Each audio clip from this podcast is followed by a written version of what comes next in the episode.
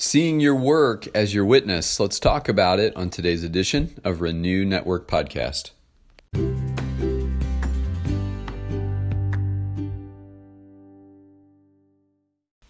Good morning, my friends. It's Friday once again, and we are moving on in our study of Titus chapter 2. We're going to be looking at verses 9 through 10 today. And today, Paul's focus is uh, on what Titus should teach to workers, uh, people who uh, uh, have uh, jobs and bosses. And I think uh, we'll see how this translates into our modern workplaces as well. So, as we prepare to study, let's go before the Father. Heavenly Father, we love you today. And we give you thanks once again, Lord God, that you are a God of all hope, a God of all power, uh, the God who's made provision for uh, our salvation, our redemption, and our resurrection. Lord, there's nothing that you can't provide.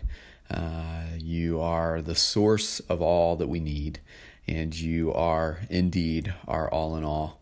Father, as we come to study your word today, we're hungry, we're ready. Uh, open our ears, our minds, and our hearts to what you want to say through your word and uh, make us uh, keenly aware of your Spirit's presence through the Word as you're teaching us today. We love you, Lord, and we thank you. In Jesus' name, amen. All right, uh, Titus 2 9 and 10. Paul says, Teach slaves to be subject to their masters in everything, to try to please them, not to talk back to them, and not to steal from them, but to show that they can be fully trusted so that in every way they will make the teaching about God, our Savior, attractive. Now, Paul is using uh, the word slaves. And now I'm not sure if these were uh, enslaved peoples in the way that we think about slavery uh, in the modern context, um, or as in the way that we think about the horrific experience of African slavery here in the United States and in other Western countries. Um, I think he's talking more about indentured workers who are under the employ of a master.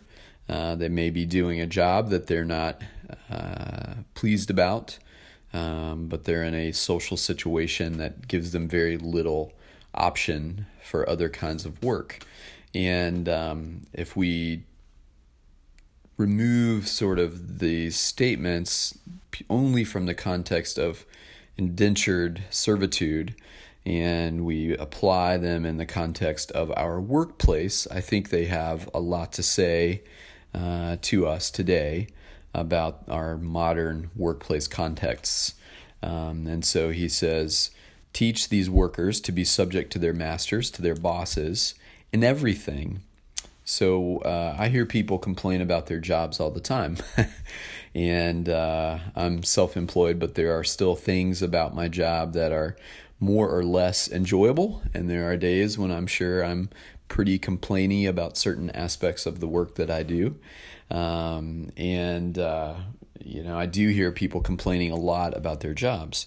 And uh, it's my belief that during the workday, particularly if you're under the employ of another, that you uh, you're surrendering those eight hours to that employer uh, for them to use as they see fit.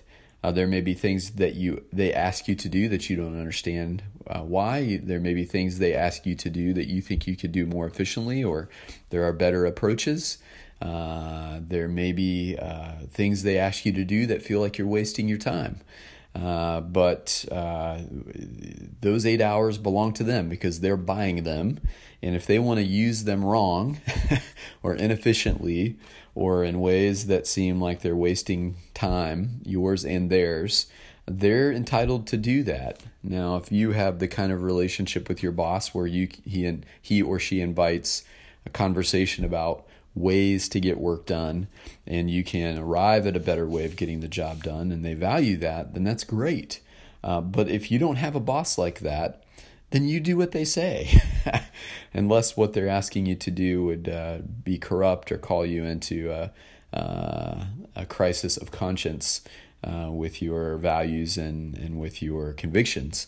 Um, but otherwise, uh, those eight hours belong to them. And so don't complain. Uh, submit to what they want during that eight hour window uh, to try to please them. Be the best employee that you can.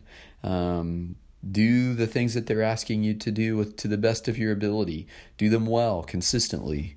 Uh, don't talk back to them. If they say, no, this is how we're going to do it, then this is how we're going to do it. Um, learn to value uh, surrendering your rights and ideas to their authority. Um, hopefully, you're in a workplace that does value conversation and uh, ideas, and um, you know uh, that values uh, that other people see different ways of getting work done that are effective and efficient. Uh, but if that's not your workplace, then you do what your boss says. You give them your best for those eight hours, and then you go home and uh, you thank Jesus that you have a job. you forget about that place for a few hours, and then you go back and do it again the next day. Um, uh, Paul continues in verse 10 saying, Teach them not to steal from them, but to show that they can be fully trusted. I think that's an important thing in the workplace that we model such an example of integrity and character and consistency and good work that we earn the trust of our employer. They know that if they give us a job, if they give us a task, uh, that we're going to give them our best for the for the time that that they are uh, paying us for, and uh, we earn their trust. And if you, as you earn trust, you earn the right to speak into certain situations. You earn the right to be asked how you might do this or that. Uh, it is the trust that your employer has in you that earns you the right to uh, a greater sense of being a part of their team. Uh, to go in and expect that they should just uh, want to do things your way right out of the gate is uh, is unrealistic. Um, but he says, don't teach them not to steal, but to show that they can be fully trusted, so that in every way they will make the teaching about God and our Savior attractive. Now, this is about the way that our uh, workplace conduct uh, is part of our witness for the kingdom. If you're a believer, then you're raising the banner of Christ in the places that you go. Uh, now, in the workplace, we have to wait for those doors to open, but I think we can live very overtly in a non offensive way. Uh, we can we can lead with the fact that we're a believer, that we're a person of prayer, that we believe in God, that we follow Jesus, and we're going to be known in our workplace if we are overt in our witness for being a Christ follower. And if we are known for being a Christ follower, then our workplace conduct should be exceptional, should be top tier, so that, as Paul says to Titus here in verse 10, in every way, uh, we will make the teaching about God, our Savior, attractive. We want to have such a winsome witness for Jesus, winsome meaning attractive, witness for Jesus in the places where we are connecting with other people. Uh, so that Jesus gets all the attention, glory, and honor due his name. And that those who are living outside of a relationship with Christ can be introduced to Jesus through our witness, even in the workplace, perhaps especially in the workplace. In some ways, you spend more time with the people you work with than you do with your own families at different times of the year, especially when kids are back in school and all of those things. So, um, your workplace witness matters supremely. It says a lot about your character. Uh, it proves your conduct to be worthy of one who proclaims the name of Jesus, and it provides a winsome witness to your coworkers, to your bosses, uh, to other vendors that you come in contact with through your work. And so I think there's some vital instruction here from Paul to Titus and on through the generations down to us. Um, work is not always easy, and we're not always at our best, and there are days when we're really frustrated and upset or disappointed by something. Um, and we have to find a way of, through all of those experiences in the workplace, um, modeling a winsome witness for Jesus. Um, when we do something wrong or we, we lose our cool, we need to be the first to say, I'm sorry, that was wrong.